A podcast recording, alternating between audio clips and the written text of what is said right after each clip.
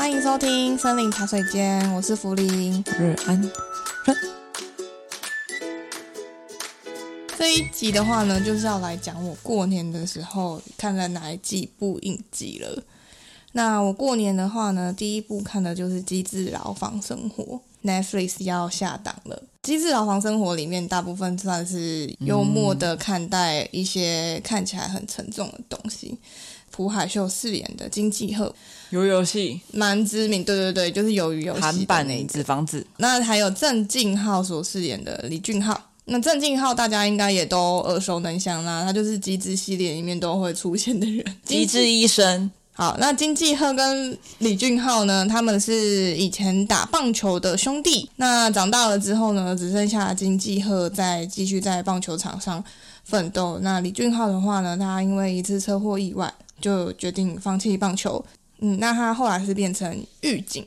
那其实金济赫就在一次意外而为了要追企图强暴妹妹的那个强暴犯，追到一个很像垃圾场的地方之后呢，他拿了一个奖杯把强暴犯打晕，结果没想到把强暴犯打成重伤。嗯，那在法院审判的过程当中，就判断他这样子是一个。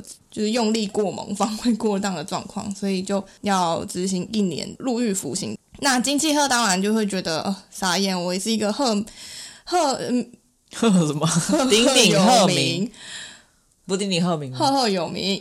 那鼎鼎赫名有这个词吗？鼎鼎大名，赫赫有名。可恶！的一个棒球员准备要签进大联盟，已经机票都已经买好了，算是有点乌龙判决，就进去了监狱。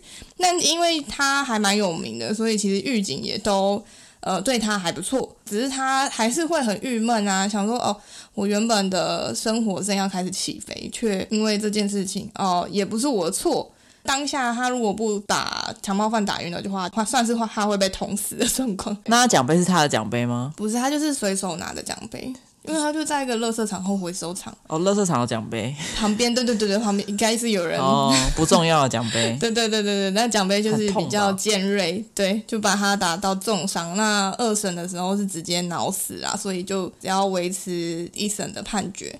那他在进入监狱的时候，也是看了一些大大小小的案件嘛，比如说丁海寅所饰演的刘振宇、刘大卫这个案件在里面的话，就是比较有名，他完全就是一个冤案。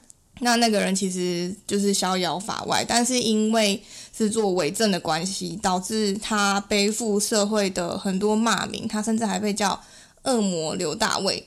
所以他一开始进去的时候，大概跟金济赫一样，就是非常非常的愤怒的状况。只是说金济赫他可能就比较会调适自己的心情，算是比较内向、比较内敛一点的发散发散出来。但是刘振宇的话呢，他是会大吼大叫啊，然后不不服从任何的教化的那一种。哦，姑嘞。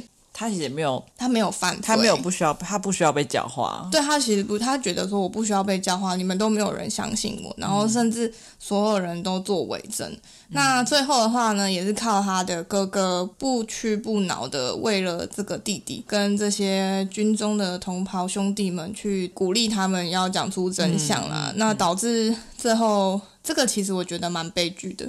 应该前面有讲说他其实没有跟他弟弟很熟嘛？对对对对对对，是因为这件事情之后，哥哥就才发现对对付出心力，然后再帮他找到那些人，请他们出来作证，或是讲出事实。嗯，军中真的是蛮可怕的，我觉得有点黑暗啦。像他们韩国的话，可能还是以民间的法院去判刑，可是，在台湾的话就是军法，也就是说军事法庭里面说了算。哦。对，完全封闭的那种。对对对对，有一点像是校长兼敲钟的人，就是外面的人就是完全无法做决定。哦，讲好听一点，虽然是说，如果你判了军法的话，我就是要判比较重一点。可是实际上那些侦查什么的，可能一般人就会很不清楚，非常不透明。嗯嗯。那讲到里面比较可爱的存在的话，就是李奎炯所饰演的这个刘汉阳，小迷糊啦，他就是吸毒吸到入狱，很辛苦的在戒毒。他是连感冒药都不吃的那一种，因为他是可以吃那些感冒药啊，或者是其他药、安眠药等等的，剂量重一点的话，还是可以达到让他舒缓的效果。对，可是他为了他的爱人，他决定要好好的戒毒，所以他在里面是非常非常辛苦的去戒。那当然，因为他本身是毒瘾犯作嘛，也会吸引到一些其他有吸毒的人，想要贩毒给他。哦，想要诱惑他，给他，对，但是他在里面都挺过了，嗯，却在出狱的不到五分钟，对啊，为什么？我不懂他为什么要在出狱的时候？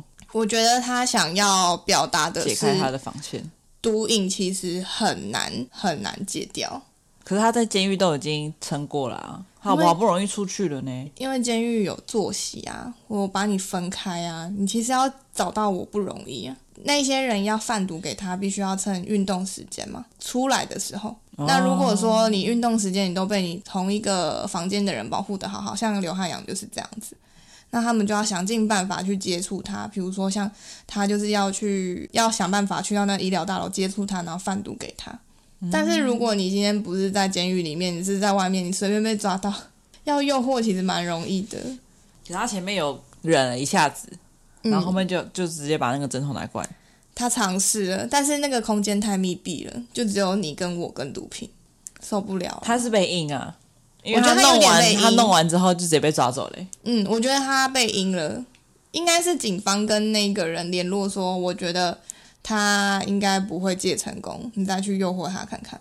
因为你看警察这样坏，不懂，我不知道里面设定是什么，可是我有时候有听说，就是有一些。比较不好的警察跟毒贩们在交流的时候，会以一个案件换另外一个案件来做交易。哦，嗯，可能它上面是一个更大的案件，可是他用它下面的下线去做交易。但是呃，机智牢房生活里面大部分就是在不断的挑战你对于监狱的这些人他们的观感是什么？因为我们大部分都会觉得被关进去的人一定就是有罪。但是金继赫被关进去的时候，他其实没错。他错在哪？他打人呢？可是他在那个当下，要是我，我一定也是随手拿一个东西。啊、人人手。对，你要怎么样在当下，你可能都要被他拿的玻璃捅死的那个状态下，你还要去针对那个力道去说，哦，我。我打你这一下不会让你脑死，我只会让你昏迷。可是他一开始不是主动去找那个人，然后打他的。对对对，他想要抓他，他想要抓他，可能就是判刑什么的，因为总不能让他跑掉啊。嗯，让他跑掉，他妹妹可能之后还是有危险呢。哦，懂。所以呃，这件事情就已经直接挑战你，真的觉得监狱里面的人都是有罪的吗？黑白真的是有点不太分明，善良跟邪邪恶。其实他不会因为你被判定有罪，或者是你被判定无罪而轻易划分。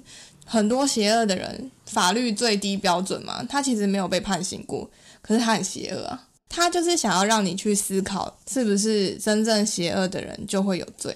那是不是真正善良的人就可能无罪？那在这么不自由的环境中，其实金继赫也多了很多跟自己相处的时间。他也渐渐的认清说，其实对自己最重要的就是棒球。那他也认清了。女友对他才是最重要的，所以他后来才会跟女友又在一起。本来是分手的，本来是分手的啊。嗯嗯，所以《机智牢房生活》非常推荐大家去看啊，就是很有趣。那现在如果下架的话，可以去网络上找。对，应该网络上应该都别的那种线上看的。嗯嗯嗯嗯，正版管道就自己去找喽。对，这边不负责。好，第二个顺序的话就是喜宴啊，喜宴。哎，你怎么突然想看这部电影？以前就很想看，只是说是什么时候？哦，我们去年不是看了《饮食男女》的舞台剧吗？嗯，就去查李安的电影。对，然后这很有名。那时候他就说，李安的三部电影推手《饮食男女》跟《喜宴》嗯，就是父亲三部曲。但《饮食男女》的话是父亲跟女儿嘛，《喜宴》的话就是父亲跟儿子。嗯嗯，对，所以那时候就决定说，哦，想看《喜宴》，可是跟《饮食男女》一样，这些老电影其实你在。Netflix 啊，或者是 Disney Plus 这种都没有办法找到，你就是一定要用电脑，或者是你就要用手机去查线上看。嗯、过年期间有时间查线上看，然后来看。那喜宴的话呢，它主要就是在讲说男男同志的故事。在一九九三年这个年代的话，同志其实还是不是那么被接受的年代嘛，嗯、尤其当时呃。台湾的状况就是很多国共内战的时候移民移民嘛，退来台湾的，小心用词啊，退来台湾的国军，那他们可能就是生很少啊，那他们就会很希望就是传宗接代，就是有这种亚洲的传传统文化。那主角就是高伟同，他的同性伴侣就是 Simon 是美国人，再来就是出现了一个非法移民。叫做顾薇薇，她是一个女画家，她在美国打工赚钱，然后只为了就是让自己可能十年后在美国可以透过画宏图大展这样子。高伟彤有一些很传统的枷锁会在他身上，比如说他年纪到了，差不多就是要结婚了，所以他爸妈非常努力的在催婚。那时候还有婚友社嘛，他爸妈还会帮他报名，现在也有吧？来电打铃。对对对对对，他爸妈还会跟他讲说你要开什么样的条件，他都开那种很极端的条件，最后还是有找到，还送来美国。知道？对，就是让那个女生来美国跟他见见面这样子，真的受不了了。Simon 就是他的同性伴侣，就跟他讲说，好啦，不然做一个假结婚的策略好了，你呢跟微微办结婚。那高伟同当然打死不同意啊！他想说，为什么我要结婚啊？我跟你就好好的啊！那 Simon 后来用呃一个原因，就是你结婚可以节税，钱节税这件事情是蛮重要，尤其美国的税很重。那 伟同当然就答应了，因为既既可以摆脱那个催婚地狱，又可以节税嘛。那薇薇为什么会答应呢？主要是因为薇薇她是非法移民，没有绿卡的状况下，其实她打工的时候常常要躲移民局的突袭检查。餐厅被移民局骚扰的话，大部分都是有人去检举啦。吃饭的餐厅还是他工作的？他工作的餐厅哦，他在他在餐，他不是画家，有打工哦。对对对，他需要打工嘛？餐厅会因为不想要一直被突袭，就会把他 fire 掉。嗯嗯，假结婚可以拿到绿卡。我可以合法在美国生活的话，那我是 OK 的。而且其实他其实也蛮喜欢高伟同的啦，嗯，只是他一直很遗憾高伟同是个 gay。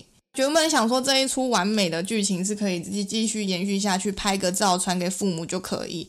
结果没想到父母太开心了，决定到美国来，导致这三个呃出主意的小丫头小子们 就要为了圆这个谎。去做喜宴的这个动作，那为什么会办喜宴？是因为他爸其实很呃阿早哦，公证结婚这件事情对传统的父母来讲，还有那个年代的父母来讲，其实有一点太前卫了，没有办前卫、哦，没有办宴席耶，我没有让大家知道说哦，My God，我儿子结婚了，好烦哦，传统人为什么都不能？对他们来讲是一个成绩单。对啊，也是哈，看到我爸妈结婚的那个，对啊，你爸妈都会宴客了，那时候没有再不宴客的。我爸妈宴客怎么了？我是说 那时候没有再不宴客的，就是如果你不宴客，那是蛮前卫的事情。我就是要当前卫的人。OK OK，我不宴客，你要宴客吗？我觉得可以办 party 啊，啪啪啪 party。呃，可以看到亚洲人对于宴客跟外国人对于宴客的那个文化差差异。可能外国人来讲的话，他们就会觉得说，哦，呃，男方女方漂漂亮亮的出席啊，然后一起吃吃饭啊，party 一下就可以回去。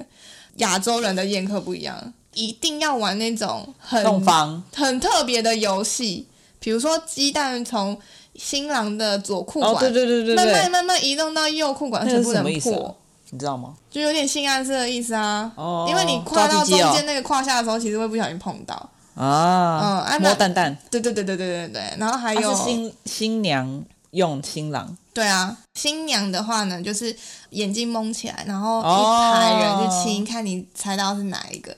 还有新娘的腿上要有那个很像吊带袜的那种绑袜，嗯，绕一圈，然后男生把它拉起来，试图把那个解掉，这样子。哦，对，但是他很靠近上面呢，然后一直想要。不管怎么样，都是你要罚我一杯。那一个场面呢，外国人就说：“我以为，哦、我以为亚洲人都是很温和儒雅，而且数学很好。”跟数学有什么关系？就是以为他们的形象是这样子，嗯、就是可能呆呆的算数学吧之类的。李安呢有出现，他就是在后面回复这句话的人，他就说：“这就是亚洲人五千年来性压抑的解放。”嗯，亚洲人其实对性都有很多很多好奇，但偏偏就是在婚 婚礼上解放，对，哦、就会看到他们很夸张的行径。还有你刚刚讲的闹洞房，我觉得是一个陋习耶，是让他们没办法好好睡觉吗？没有，就是他们会滚床，让他们闹到就是真的很晚，或者是逼他们说好，你们要做到什么程度，我们才要走。做给大家看，在这部戏里面，他们甚至还把麻将桌带进去他们的房间，然后开始打麻将。哦、对啊，然后后来就跟他们讲说：“好好好，你要让我们走，OK？你们就在棉被里面，两个人都把衣服脱掉，你脱了我才可以走。”嗯，然后他们那一开始就不要，拜托，我们只是假结婚而已，嗯、靠背哦，你们赶快走啦！你想说，嗯、因为女生其实已经喝醉了，女生就说我 OK，然后他就全脱了。当然是没有拍出全脱，只是说被子里吗？被子里面把旗袍的拿起来，内衣脱了什么的。男生后来也也想说算了算了，女生都已经嗨了，就想说好就丢。丢完之后呢？Simon 在吗？Simon 不在，Simon 送他父母回去了啊。两个人都脱了，洞房闹洞房的人走了，那就铸成了大错。因为其实，在酒醉的状况下，很容易就是嗯 不小心有一个火花出现。嗯、那总之。微微后来就不小心怀孕了，真的是不小心。怀孕就是一个引爆点，让这整件假结婚的事件直接曝光。妈妈在伟彤自己的坦白下知道这件事情，就如同所有的妈妈一样吗？所有同志的妈妈一样，就第一个当然是问为什么？怎么会？喂的、呃，你以前不是有交过女朋友吗？那伟彤就说，那是因为大家当时都如此。那也可以看到说，就是以前到现在，对于自己有很多自我怀疑的时候，其实大部分的状况下都会先选择随波逐流。嗯，我先尝试看看。嗯，那他当然都是到美国之后知道，哦，原来还有我还有这个选择，我还有真的可以跟男生在一起的选择。那母亲到最后一刻呢，都还在问微微说，他会不会是以前受过太大的伤害，所以他才选择跟男生交往。会不会他某一天就会恢复了？微微就是直接跟他讲说：“你别想了，我以前也这么想过，因为就说微微喜欢伟彤啊，他一定巴不得伟彤就是是喜欢女生的嘛。那实际上他从旁观者的角色看，就伟彤就是不可能啊，他就是同性恋，他就是爱着男生。那爸爸为什么知道呢？这件事也蛮神奇的、哦。你们去看，爸爸其实演的很好。”爸爸从一开始大家都以为他听不懂英文，到后来他跟 Simon 坦诚说：“嗯、其实我听得懂英文，我都有在听你们在讲什么，我也有在看你们的互动，所以我都知道。只是为什么要让你们继续骗？因为我想要小孩，我想要传宗接代。为了传宗接代的这个压力，在他们身上是囚禁的非常非常像紧箍咒一样。妈妈也是不希望他们拿掉那个小孩，他们可以为了传宗接代。”暗暗的同意牺牲另外一个女生的幸福，所以我才说它是一个喜剧包装成悲剧。嗯，实际上有很多，好可怕哦。对啊，实际上是有很多这样子的。沉重的故事，这沉重的故事没有啦。最后的话呢，是微微她同意要生下这个小孩。那她也有说，我不希望伟彤跟 Simon 分手，我希望你们都当这个小孩的爸爸。在美国那个民风下是很开放的嘛，感觉也很像找一个代理孕母。免费的代理孕母，那他当然也有绿卡啊，他有绿卡也 OK 嘛。我觉得这个电影里面画面是很强烈的。最后一刻，那时候他们是登机才做安检，以前是这样子。嗯，那父亲登机做安检的时候，他把手举高。嗯，我看网络上的说法是说，他在最后的那一刻，他举手投降。我了解你有你的喜好，我输给你了。可是这不是手一定要举起来吗？因为在安检。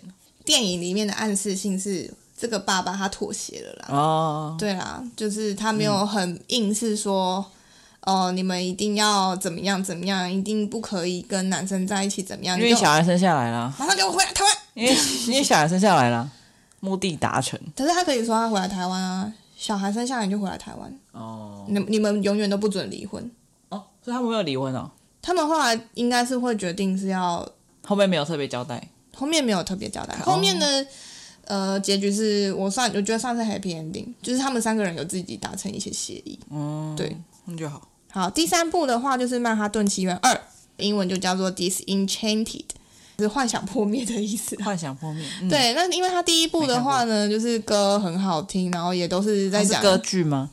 歌舞剧，歌舞剧，对，有点像《越来越爱你》。对，第一部的话，它其实大部分就是在讲说，哦，我是一个童话故事里面的公主，然后我来到了现实之后，我就一直在那边唱歌啊，出出现的东西当然是蟑螂。我想起来那画面了，老鼠真的，哦哦哦哦，所以童话故事不是，它很像童话演的那种感觉。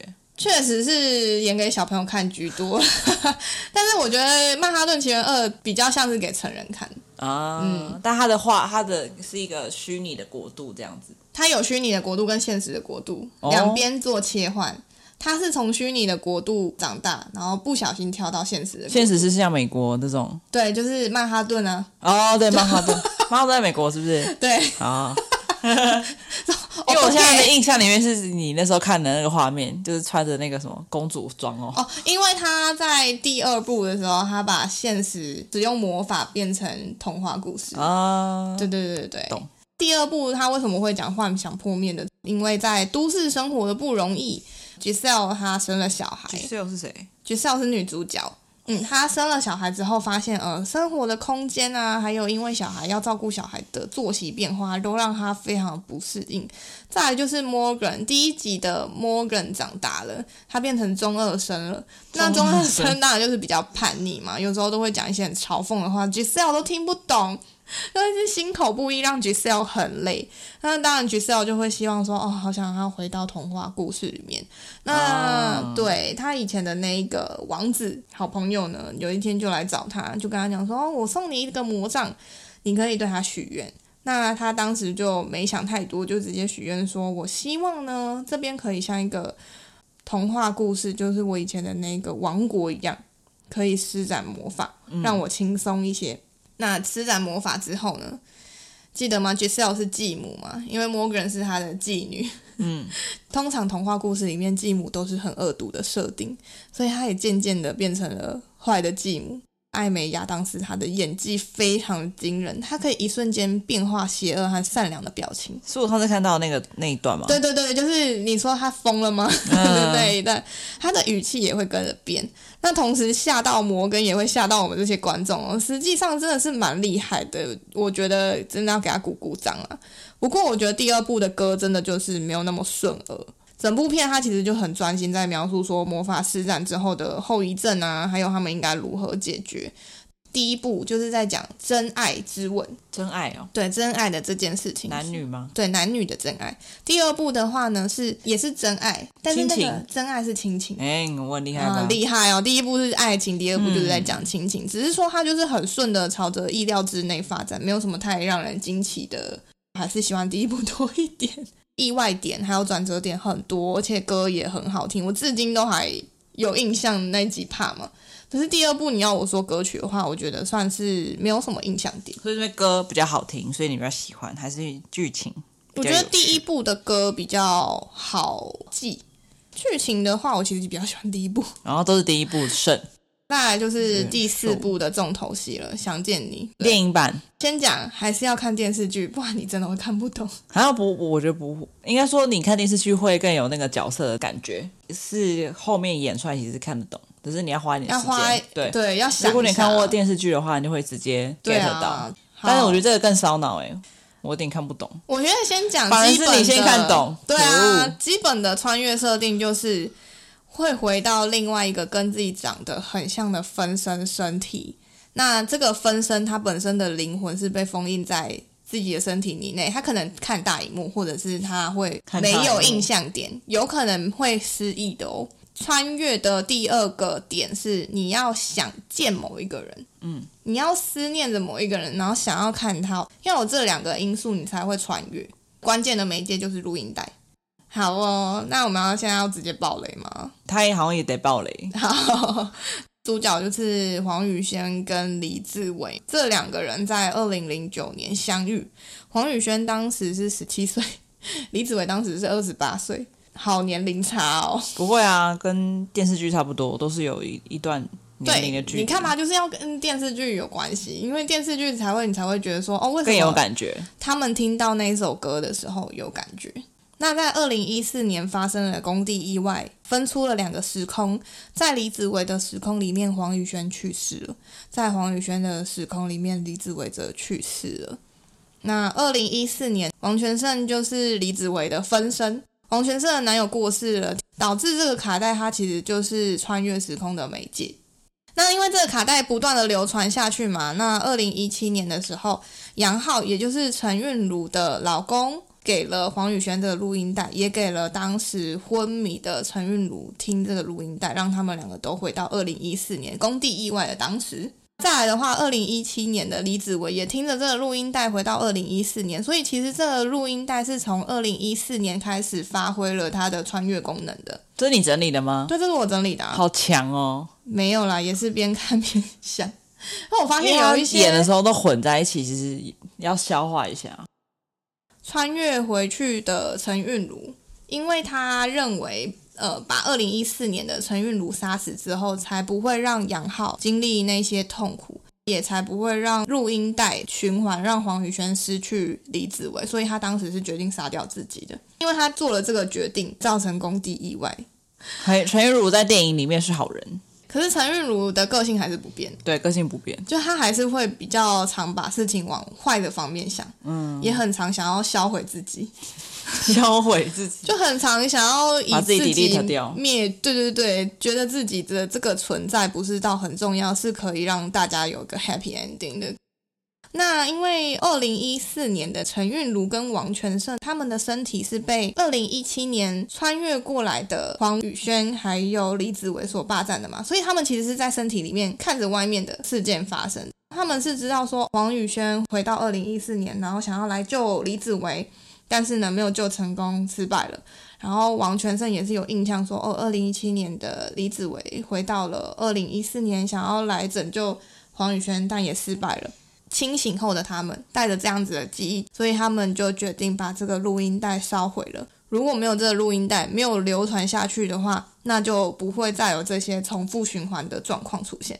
会有这个录音带，主要是因为王全胜的男友留下这个录音带给他，嗯，所以对他来讲，这是男友的遗物。要烧毁它很心痛，但为了要让时空顺流的关系，他还是决定要让这个录音带烧毁。跟电视剧里面的状况很像，不要再有那个执念，去爱去失去，要不负相遇，享受当下啦。嗯，如果说不小心失去了，分手了，或者是分离了，我们也就是往前看，带着那个人给你的一些回忆。那电视剧里，黄宇轩跟陈玉如他们有年龄差的关系吗？其实是没有互相面对面过的。可是，在电影里面很有趣，他们有一起相处对峙的画面，两个柯佳嬿，对，两个柯佳嬿的画面，没错。不过很可惜，我觉得莫俊杰和陈韵如的感情戏没有被交代好，只是相逢而已。对，因为我觉得他们，是男二嘛，他们内向和苦情鸳鸯哎，我而且陈韵如还一度嫁到中国。我也就是个简单的一个穿越剧而已，没有办法像你一样，那个时候看完电影的时候就问他说：“哦，我看不懂。”然后他就跟我讲噼里啪很多很多很多很多，超快哦！我想说哇，你怎么那么屌，怎么那么厉害？马上就讲出来。过去是没有办法改变的，人就也有一次机会。那每一个人想回去，都是因为想念过世的那个，想念走掉的那个人，或想要改变过去的什么一些事情。可是黄宇轩发现。就算再回去，还是一样，我们都会失去彼此。嗯，那他只是一直循环被失去这件事情而已，哦、然后导致你更无法活在当下。还是好沉重，你的故事中有些都好沉重啊！可能也没有讲。那《单身即地狱》，你看完之后会跟我讲什么沉重的吗？上第一部吗？你会跟我讲一些什么整形医生他的心路历程？我觉得第一部看完，我比较喜欢那一个不是很红的女生。我忘记他的名字了，怎么办？没关系，她漂亮就好。就是皮拉提斯教练，然后我不喜欢那一个健身教练吗？还是哪一个？哦，我知道你讲哪一个，打拳的。对，打拳的那个。跟裁缝师一起的。对，跟裁缝师一起。我觉得很烦的事情，他一直强调自己年纪很大。哦。我觉得人家都没有觉得你年纪很大，你一直强调，我不知道是什么意涵。好了，不要生气。我们今天不要介绍《单身即地狱》第一集啊。不是啊，我就觉得说你要对。我把他带走，把他带走，我把他带走。那你就不要来参加节目。我把他带走，我把他带走。那我很期待第二部，感觉很好看。喜欢这集的话呢，欢迎追踪我们在下方给五颗星，到 IG 搜寻森林茶水间，贴文下方留言，我们都会看哦。也可以小盒子我们哦。拜拜，拜拜。我不知道我长得像谁，其实我还没有很认识。你像那个，好好说话。奶油狮子。什么？大家都奶油狮子吗？雄狮那个奶油狮子啊。那是因为我现在戴发箍。